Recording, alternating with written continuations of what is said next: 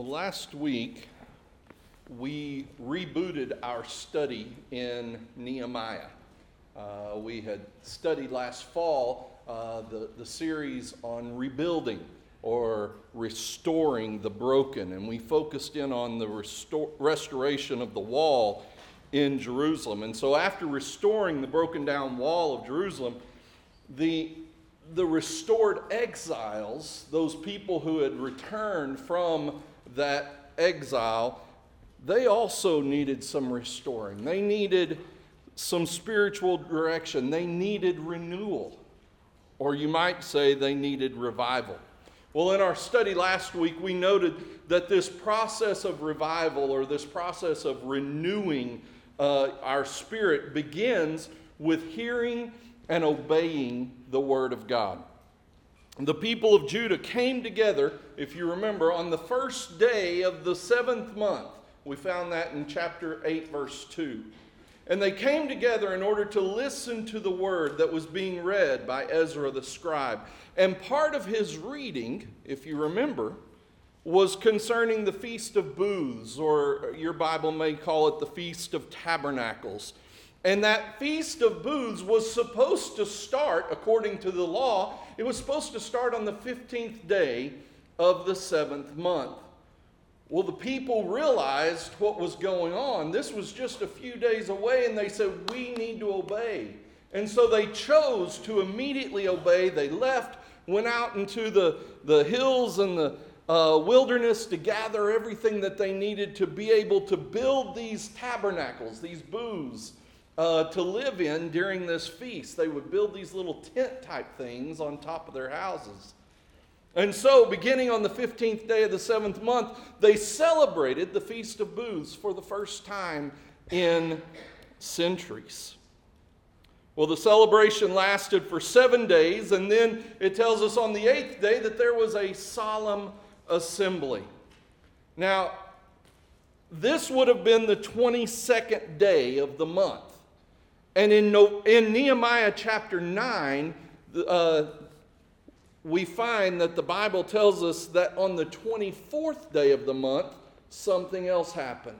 So, two days after the ending of this feast of booths, we find our story here in chapter 9. And once again, the people have assembled together. If you would, read with me from Nehemiah chapter 9, beginning in verse 1. It says, Now, on the 24th day of this month, the people of Israel were assembled with fasting and in sackcloth and with earth on their heads. And the Israelites separated themselves from all foreigners and stood and confessed their sins and the iniquities of their fathers. And they stood up in their place and read from the book of the law of the Lord, their God, for a quarter of the day.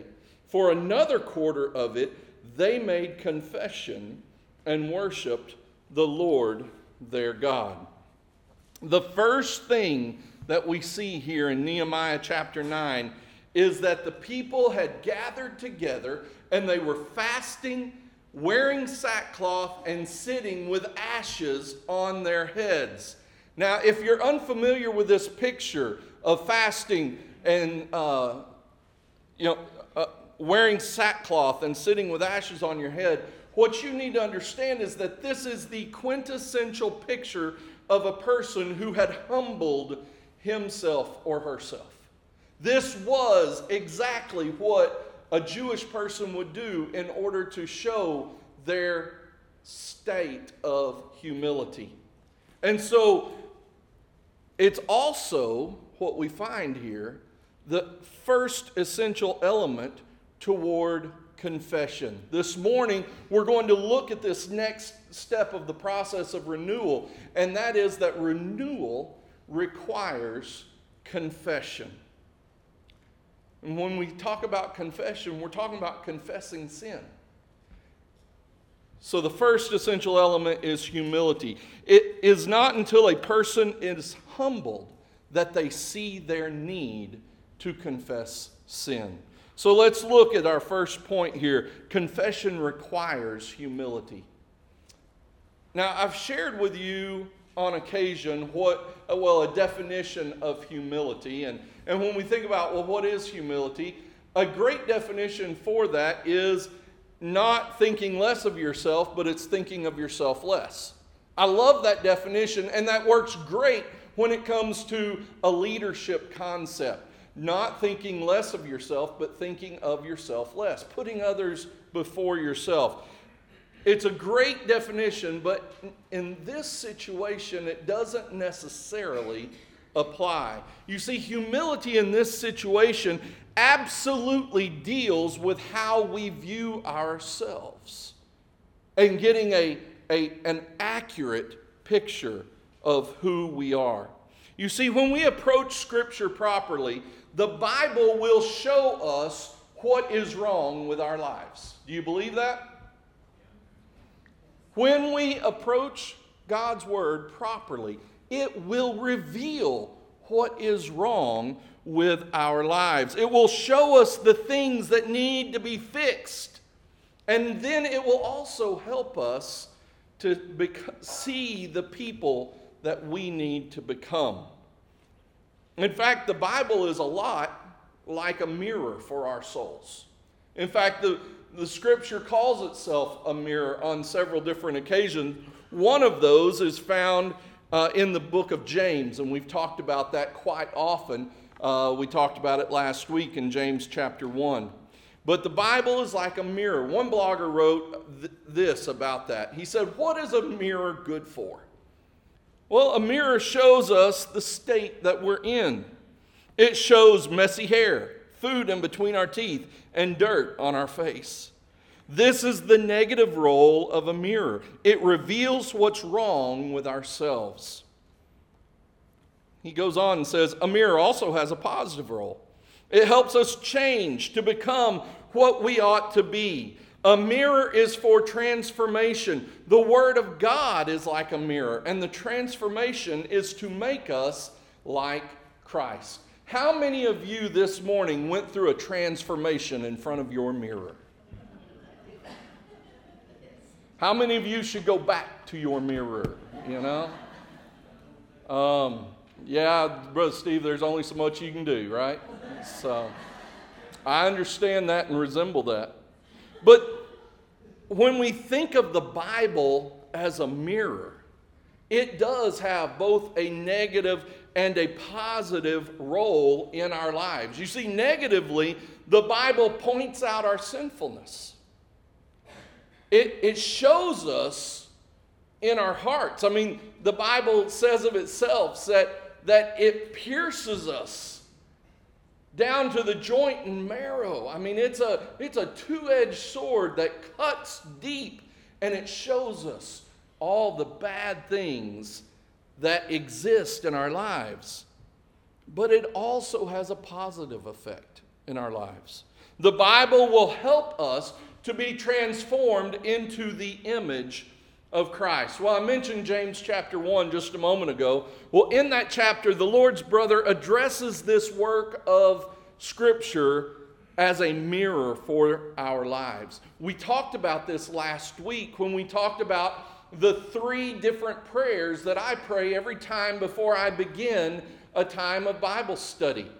Uh, Psalm 119, verse 18 says to open my eyes so that I may see wonderful things in your law. Psalm 139, verses 23 and 24 tell us to, or the psalmist cries out to God and says, Search me, O God, and know my heart, and see if there's any grievous way that is within me. And so, as we pray these things, we say, Lord, open my eyes. Help me to see your word. And then, search me, O God. But James chapter 1 is that third portion of that pre Bible study prayer that I always use. And that is the, the prayer of, Lord, help me to obey your word, not merely hear it, to be a doer of the word, not a hearer only.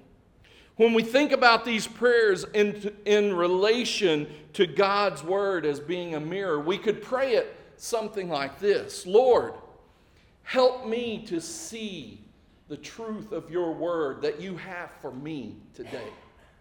Lord, Help me to see all the ways that I grieve you. Help me to see myself for who I really am. Help me to see the sin that is existing in my life. And then, Lord, don't let me forget the truths of your word. You know, we read God's word, and the Holy Spirit of God pricks our hearts, and we're convicted of things, and, and we highlight it in our Bible or we highlight it on our Bible app, and then we go away and we don't even think about it again. That's why the Bible tells us over and over and over again to meditate on the Word of God. Think about what's going on in your heart and how God's Word applies to your life each and every day, all day long. Meditate. That's why the psalmist wrote, you know, I love Psalm 119, but you know, we just quoted from verse 18, open my eyes that I may behold wonderful things in your law. Verse 11 is a great scripture as well. It says, I have stored up your word in my heart. Why? That I might not sin against you. You see, when we remember what we've read, when we remember what we've studied, we're more likely to be a doer of the word, not just a hearer only. Now, folks, plain and simply, everything that I've just talked about, these prayers of Lord, open my eyes to see your word, open my eyes to see myself, Lord, help me obey, all of that, well, none of it will impact your life if you have an attitude of pride and self sufficiency. That's why confession requires humility. It will not impact your life if your life is filled with pride. But with an attitude of humility, then we have the right posture for confession and for repentance. Folks, if your heart is filled with pride, you see no need to confess sin. I'm going to say that again.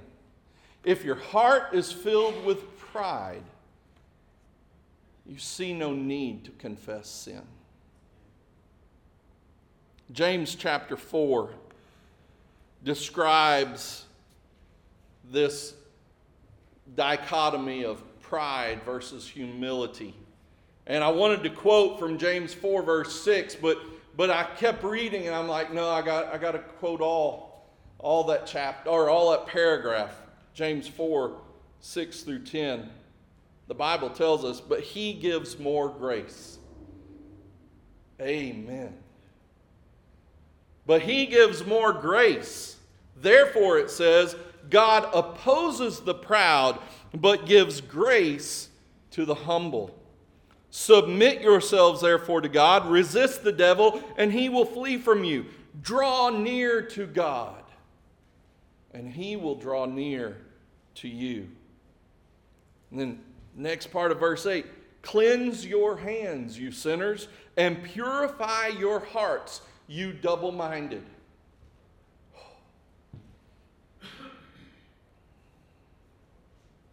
Is your, is your mind guilty of being double minded?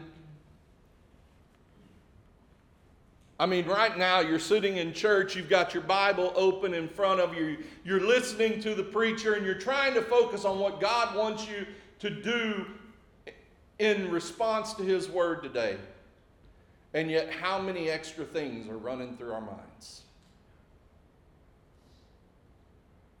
How often do our hands do things that disappoint God and fail him. Cleanse your hands, you sinners, and purify your hearts, you double minded. Be wretched and mourn and weep. Isn't that what they did? When they stood up and they listened to the Word of God being read to them for the first time in their lifetimes, and they heard what God was saying through Genesis, Exodus, Leviticus, and Numbers, and they realized how much they failed to do what God wanted them to be doing. They failed. They, they became wretched and mourned and wept. You see, I think the reason we don't confess sin is because it doesn't cause us to grieve. Our sin has become a part of our life. It's become commonplace, acceptable in our sight. It no longer breaks our heart that we're breaking His. He said, Be wretched and mourn and weep. Let your laughter be turned to mourning and your joy to gloom. And then verse 10 Humble yourselves before the Lord, and he will exalt you. Folks, God promises to forgive us and cleanse us if we will confess our sins to Him. And if you're sitting here today and you truly believe that you have no unconfessed sin in your life, then I want to challenge you to pray that prayer from Psalm 139, verses 23 and 24. It's that second aspect of prayer that I pray every time I sit down to study my Bible. And it is the prayer that says, Search me, O God, and know my heart. Test me and know my anxious thoughts. Point out anything in me that offends you, and lead me along the path of everlasting life. You know, those verses kind of go to meddling there. Test me and know my anxious thoughts. Did you know that anxious thoughts were sinful thoughts? You say, Well, I deal with anxiety. I understand, but there is a cure for anxiety. It's not a simple cure. I don't want to be flippant about this, but there is a cure for anxiety, and the cure is faith. Ask the Lord to test you, to know your anxious thoughts, and point out anything that offends Him. Confession requires humility. Humility comes when we see ourselves for who we really are. The second thing I want us to see this morning is that confession recognizes culpability. Now, that word culpability, if you're unfamiliar with it, just means that you are responsible for something. You are culpable. You have a responsibility for the things that you do in this life. Well, there's a, a few things I want to point out there in, in chapter 9, verse 2. First thing is, is that they confessed their sins. You see, they had to recognize that they had missed the mark, which is what that word sin refers to. It's you're, you're, you're aiming an arrow, but you're falling short of the mark that has been set up by God. The English word sin comes from this idea. A sin might miss the target. It could miss the target by an inch or it could miss the target by 10 feet. Either way, it's sin. You see, we sin when we do what God has told us not to do, either by telling us in His Word or in our conscience, or even through legitimate authority, someone in your life, such as your parents, tells you you shouldn't be doing this, you do it anyway. That's sin. But sin also can be when we do not do what God has told us to do. Whether that's in His Word, He tells us to do something, or tells us in our conscience through the Spirit of God speaking to our souls, or through an authority. Not all sin is the same, but all sin is sin. You might miss the mark by an inch, or you might miss it by a mile. Sin is sin, is sin.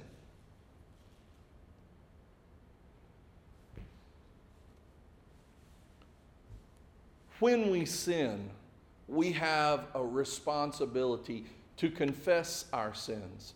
We have a responsibility to repent or to turn away from our sins and turn to God. In other words, repentance or confession is simply agreeing with God that we were wrong. Why is that so hard? It is, though, isn't it? I mean, I say I, I was wrong all the time. I really do. And every time I do it, somebody pulls out their phone and says, Hey, can you say that again? Wanting to record me. I'm like, ah. Why is it so hard for us to admit that we, were, that we are wrong? You see, when we admit that we are wrong, we're accepting responsibility for our sins. But the interesting thing here in verse 2 is that they didn't just accept the responsibility for their own sins, but they also recognized that their forefathers had sinned as well. You see, in Jewish culture, uh, in Jewish culture, a great deal of pride came from their ancestry. And that's sometimes true in our culture. If you've ever heard me talk about my family, I love to tell the story of how my family came to Northwest Arkansas 152 years ago. And my great great grandpa, I better stop, or, you know, you, I'll tell you sometime later. I, I'm, I'm thankful for my ancestry. I'm thankful for my father, for my grandfather, for my great grandfather, my great great grandfather. I'm thankful for the heritage that they left to our family. But I'll tell you, as I told everyone that was sitting listening a week and a half ago as I preached my father's funeral, my dad was a flawed man. I know that because he passed it on to me.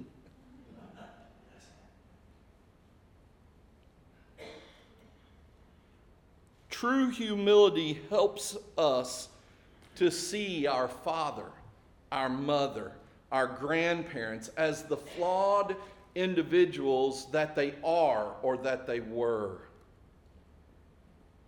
That's accepting responsibility. That's accepting culpability for our sins.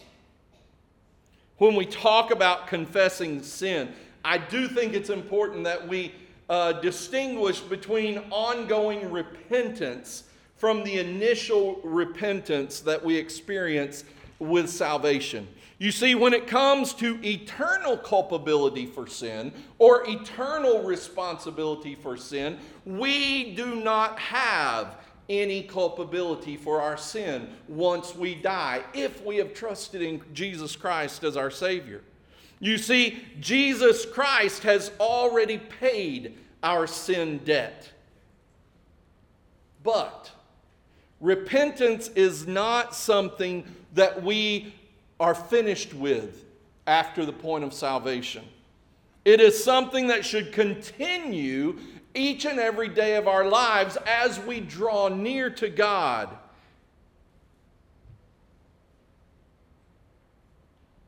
In fact, repentance is a key factor in drawing near to God. Charles Haddon Spurgeon said this He said, Repentance grows as faith grows. Do not make any mistake about it. Repentance is not a thing of days and weeks, a temporary penance to be got over as fast as possible. No, it is the grace of a lifetime, like faith itself. Repentance is the inseparable companion of faith. If we want to live a life of faith, if we want to live a life where we are drawing near to God on a regular basis, then we must live a life that includes confession and repentance. Now, one last thing to point out before we move on to the next section is that this great, humble gathering of God's pe- people took place only two days after the end of the joyful celebration of the Feast of Booths. They had drawn close to God, and now God was drawing them even closer through this repentance. Folks, if you find that in your spiritual journey with Christ, you're giving a great effort, but just can't seem to gain any ground in your spiritual growth, maybe you should focus some of your quiet time on the discipline of confession and repentance. If you just can't seem to experience that conquering of sin, if you're struggling to overcome certain issues in your life, maybe you need to focus some of your time each day with the Lord on the discipline of confession. You might be amazed at the impact that this will have on your life. There's just something powerful about it. When you make a commitment to confess your sins to God, listen to this, this is really key. When you make a commitment that I'm going to confess every sin that I do, think, say, I'm going to confess all those sins to God, it causes you to think twice before you commit that sin. I mean, nobody wants to admit they're wrong, right? We've already talked about that. If you make a commitment to confess, it will impact the way that you live. Well, the first thing we notice this morning is that confession requires humility. The second thing is that confession recognizes culpability. The third thing I want us to look at this morning is that confession produces prayer. Now, this last point of our sermon this morning will cover the next 72 verses of the book of Nehemiah. I told Matt uh, a while ago that uh, I'm preaching 77 verses this morning he said, uh, Do I need to give you a signal at 30 minutes? And I said, Nope. I said, Maybe 45. Matt, you want to demonstrate the signal? There you go. So, so if if Matt goes crazy up here, you understand why. Now, most of this section is a retelling of events from the history of Israel. Brother David talked about this earlier as he was sharing, and and, you know, you would think I would say, well, David already talked about it, I could skip it, but I'm not going to do that. Um, but he talked about how it was almost a history class. Um, well, Nehemiah is recounting what happened on the 24th day of the seventh month when all these people assembled. He's recounting what has happened throughout the history of Israel, going all the way back, as David pointed out, to the call of Abram out of Ur of the Chaldees. And it goes on and on. And so, verse 5 begins a public prayer that I want us to look at. Look at chapter 9, verse 5. It says, Then the Levites, Jeshua, Kadmiel, Bani, Hashabniah, Sherebiah, Hodiah, Shebaniah, and Pethahiah said, Stand up and bless the Lord your God from everlasting to everlasting. Blessed be your glorious name, which is exalted above all blessing and praise. You are the Lord, you alone.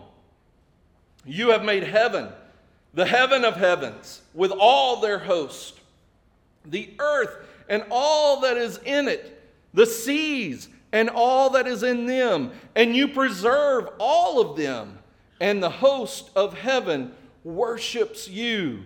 You are the Lord, the God who chose Abram and brought him out of Ur of the Chaldeans and gave him the name Abraham. Verse 8, all the way through basically the end of chapter 10, continues this prayer. And so, what I want us to notice is a very familiar pattern that can be found in this very long prayer prayed by Ezra and the Levites. You see, the Levites began their prayer in praise for who God is and for what He had done for them as a family that became a nation. And we see this beginning, as I said, in verse 5, but specifically verses 7 through 15, it gives us that brief history of Israel. But it doesn't just, as Brother David pointed out, it doesn't just say, and this happened, and this happened, and this happened, and then this happened. It talks about how God was at work in this people and how God had done amazing things, and it was focused on praise to God. You are the Lord, they said. You are God, the creator of all things. They were praising the Lord. It really is easy when we begin a prayer and we want to praise God. It really is easy to lose focus in this portion of praise. Rather than praising God, oftentimes we end up thanking God for how He blessed us. And the focus then goes away from praising God and praising the good things that happen in our lives. Folks, if you notice um, the word prayer on the screen, it, it is kind of weird because it's capital P, capital R, capital A, capital Y. This is a model for how to pray. Praise should be the very first thing that we focus on when we pray. When we pray, how should we pray, did Jesus say? Matthew chapter 6. Our Father which art in heaven, hallowed be thy name we're lifting up, praising the name of God. Now, there's nothing wrong with prayers of thanksgiving, but we need to learn to praise God for who He is and not feel awkward about it. Praise God for being the creator of all things. Praise God for giving us life and breath. Praise God for giving us His Son. And you say, well, well hold it. Isn't that also Thanksgiving? Well, you know what? Praise and thanksgiving are, of course, very similar. I mean, if you look at Ephesians chapter 1, for example, uh, the Apostle Paul is writing there, and in Ephesians chapter 1, he gives us this list of spiritual blessings that we have because we are in Christ. And it is available for all who are in Christ. Now, of course, we're personally thankful for these spiritual blessings, but the difference is we can praise the Lord for choosing to bless all mankind in this way. And then we're not focused on us. You see, the difference between praise and thanksgiving is where's your focus? When you praise, your focus is on God. When you say a prayer of thanksgiving, your focus is on what He's doing in you or for you. And we don't want this portion of a prayer, this section of praise, to be anything about us.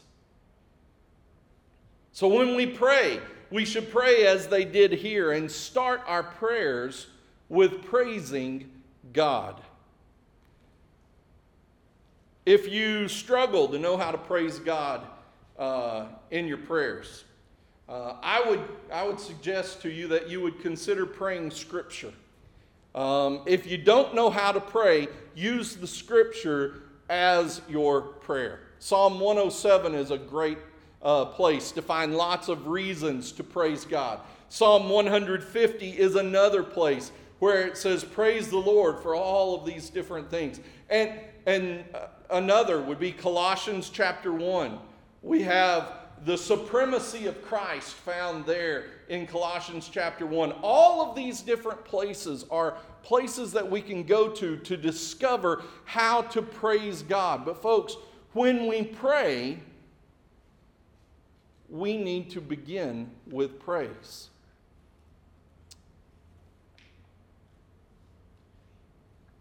The second part of this prayer of the Levites is found in verses 16 through 31.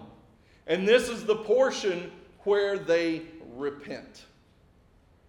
You see, the, well, let's read verse 16 and 17, and then we'll jump ahead to verse 31. It says, But all of these things that God has done, they're praising God for all of these things, but they and our fathers acted presumptuously, verse 16. They stiffened their necks and did not obey your commandments. They refused to obey and were not mindful of the wonders that you performed among them. But they stiffened their neck and they and, and appointed a leader to return to their slavery in Egypt. They stiffen their neck. Do you know what that's a euphemism for? It's being stubborn. Anybody here have a stubborn streak in them? Anybody here got a stiff neck?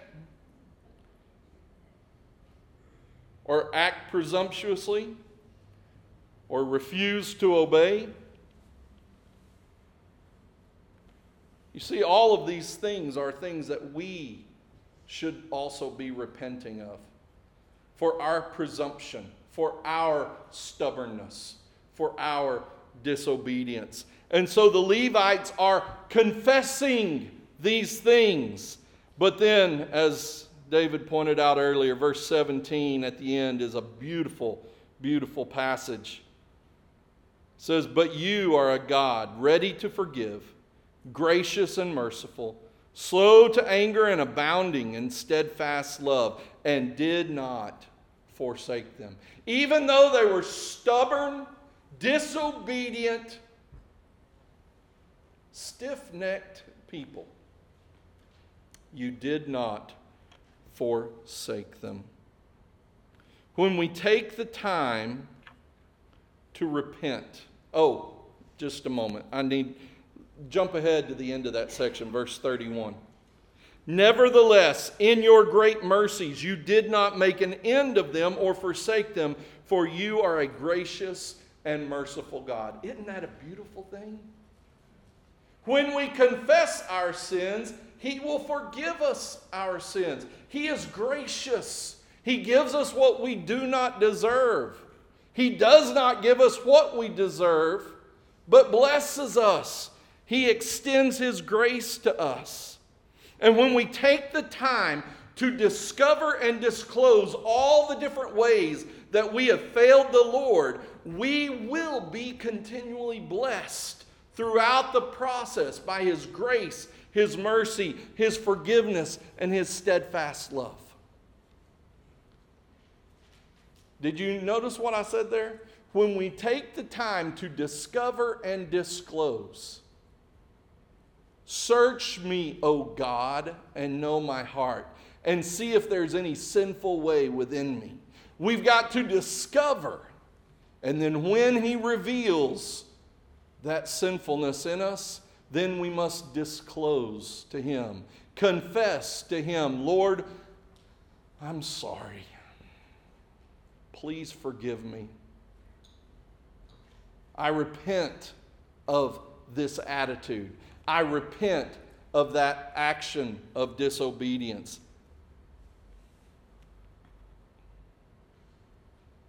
I love what 1 John chapter 5 has to say about this whole process of confession. And I've quoted it without telling you I was quoting it, and probably several of you have recognized it as I've gone through this message. But now I want to read this paragraph from 1 John chapter 1, verses 5 through 10.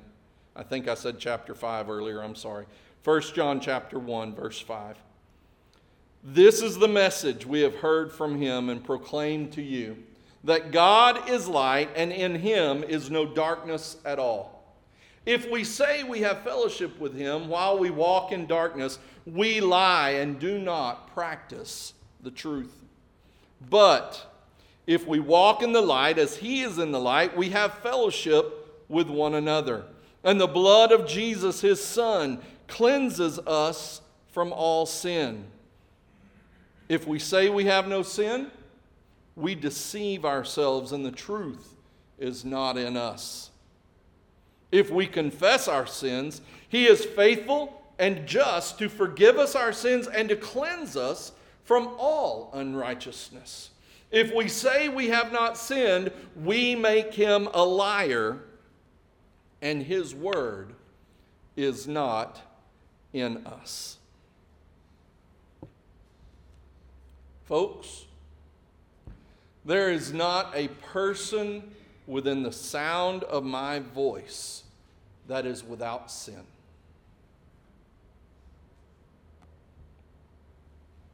Every single one of us is in need of daily repentance. And I just read to you what the Apostle John had to say about those who said, Well, I don't have sin. Bull. if you say you have no sin, what did it say? You're lying to yourselves. The truth is not in you because every single one of us have sin that needs to be confessed.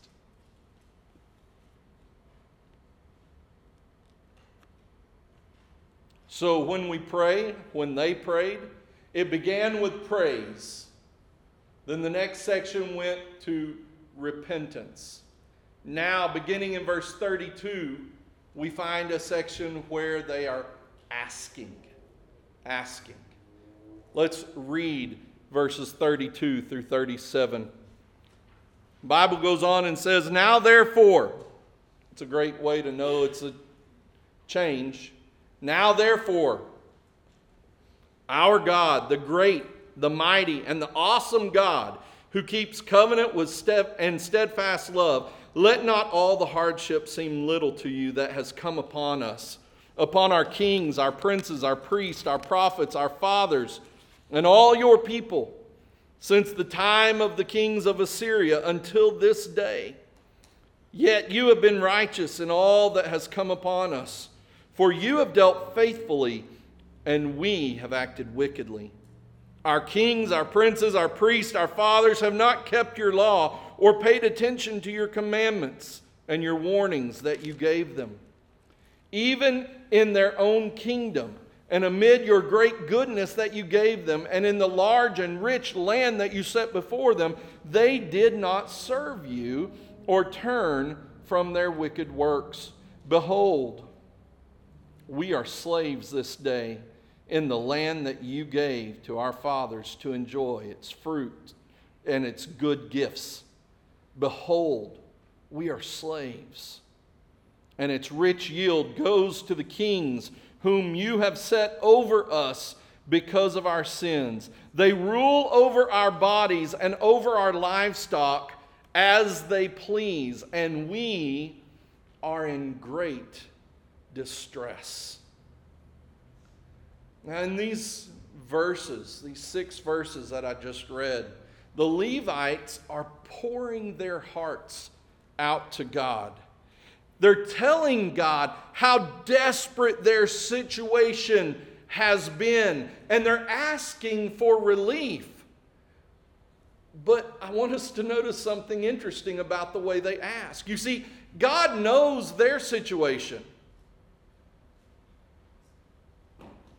He's not, they're not revealing anything to God, are they? Of course not. Folks, God knows your situation too. But watch this. He wants you to spend time talking to Him about it. He knows everything about everyone.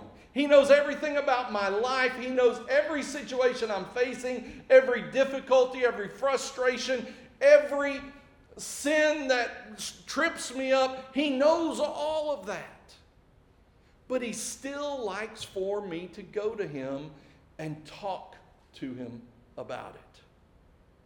When Jesus taught His disciples how to pray, after He said, Pray like this, our Father which art in heaven, hallowed be thy name. Praise.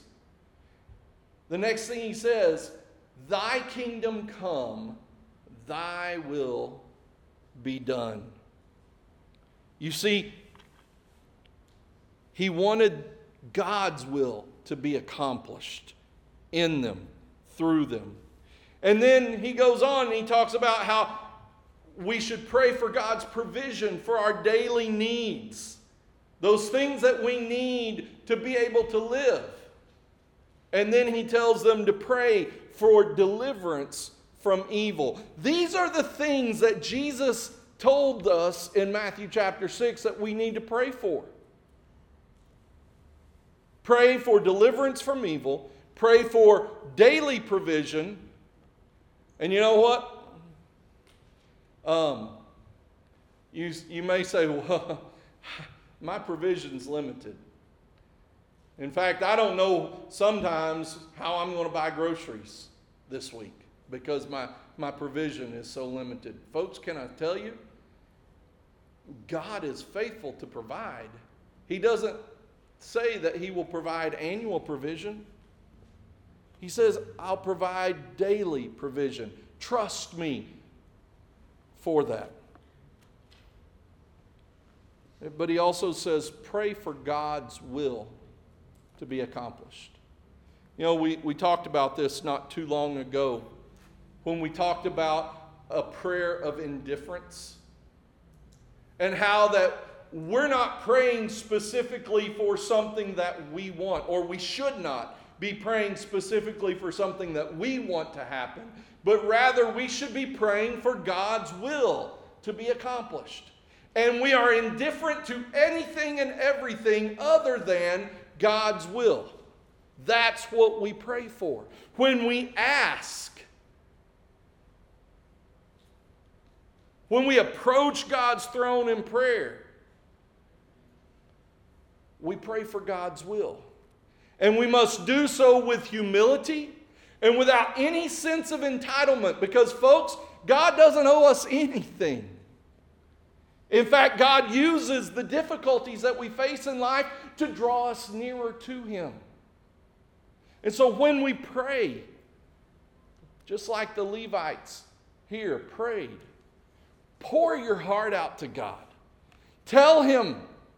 But notice, never did they say, Lord, take us away from all this. Take away all these difficulties. Take away these people that are burdening us. Take, no, they didn't pray that. They prayed, asking God to remember the situation they're in and providing them with grace to deal with that situation. Hmm.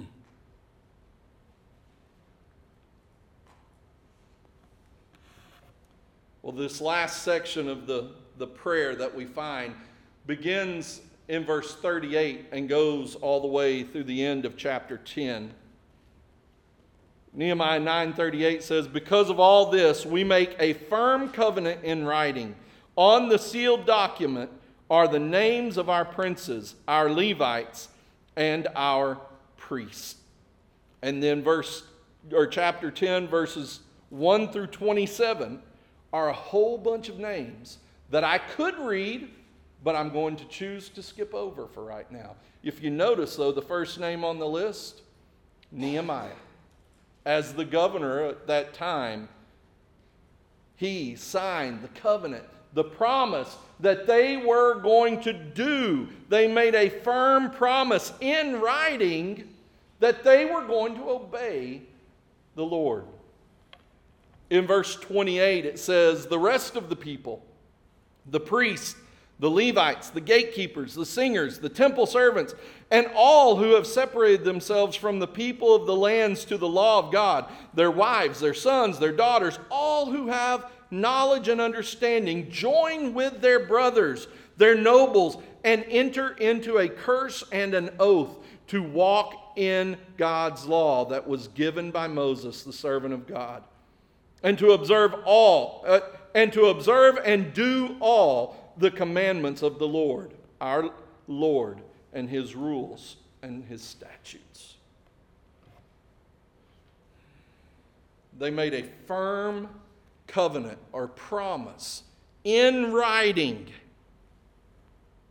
All the people signed it, all the leaders signed it.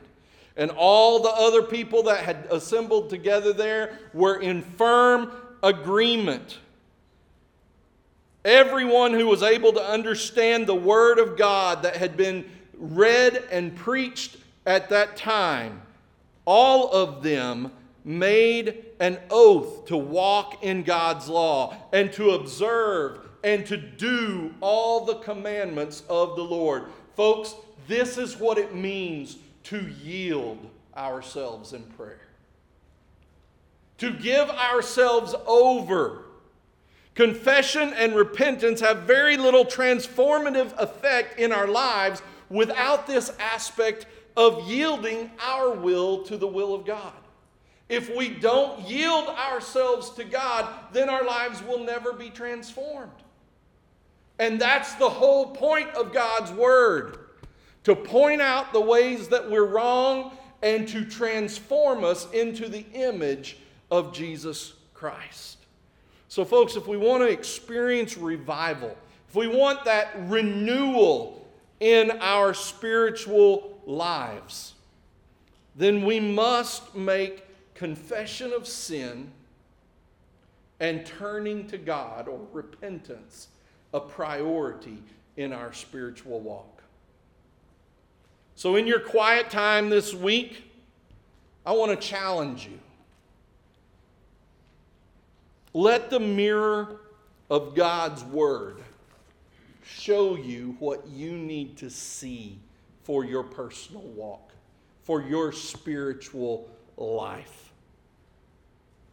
Let the mirror of God's Word show you the areas of your life that you are in need of repentance. Let it show you the ways in which you need to yield to God's way and to God's will. I want to challenge you this week to experiment using this formula for prayer to praise, repent, ask, and then yield. And when you begin your time of prayer to God in your, in your daily quiet time, when you start that time of praise, begin by recognizing God for who He is before you do, before you recognize Him for what He's done. It's easier to praise God for what He's done, but folks, we've got to learn to praise God for who He is.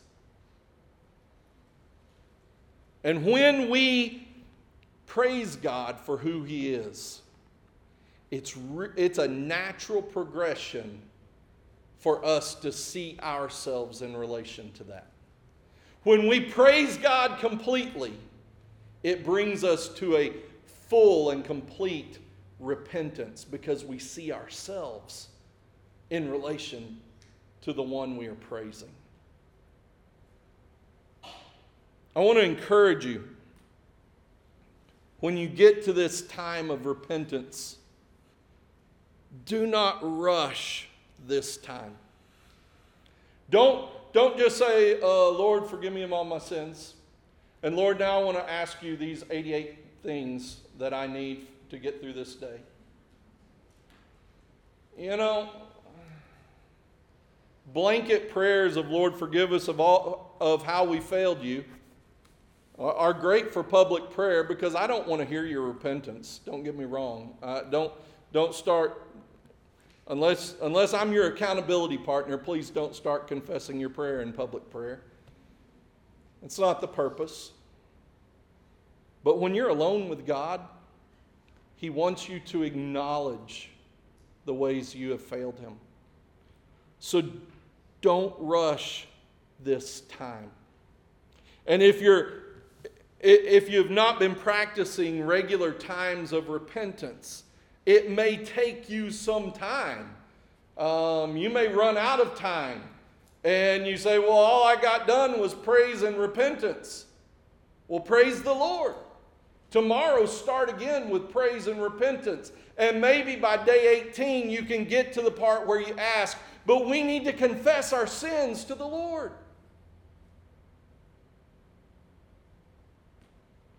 Keep praying that prayer of Psalm 139 23. Search me, O God, know my heart. See if there is a grievous way within me. And every time you pray that prayer, the Holy Spirit of God will convict you of something you need to repent.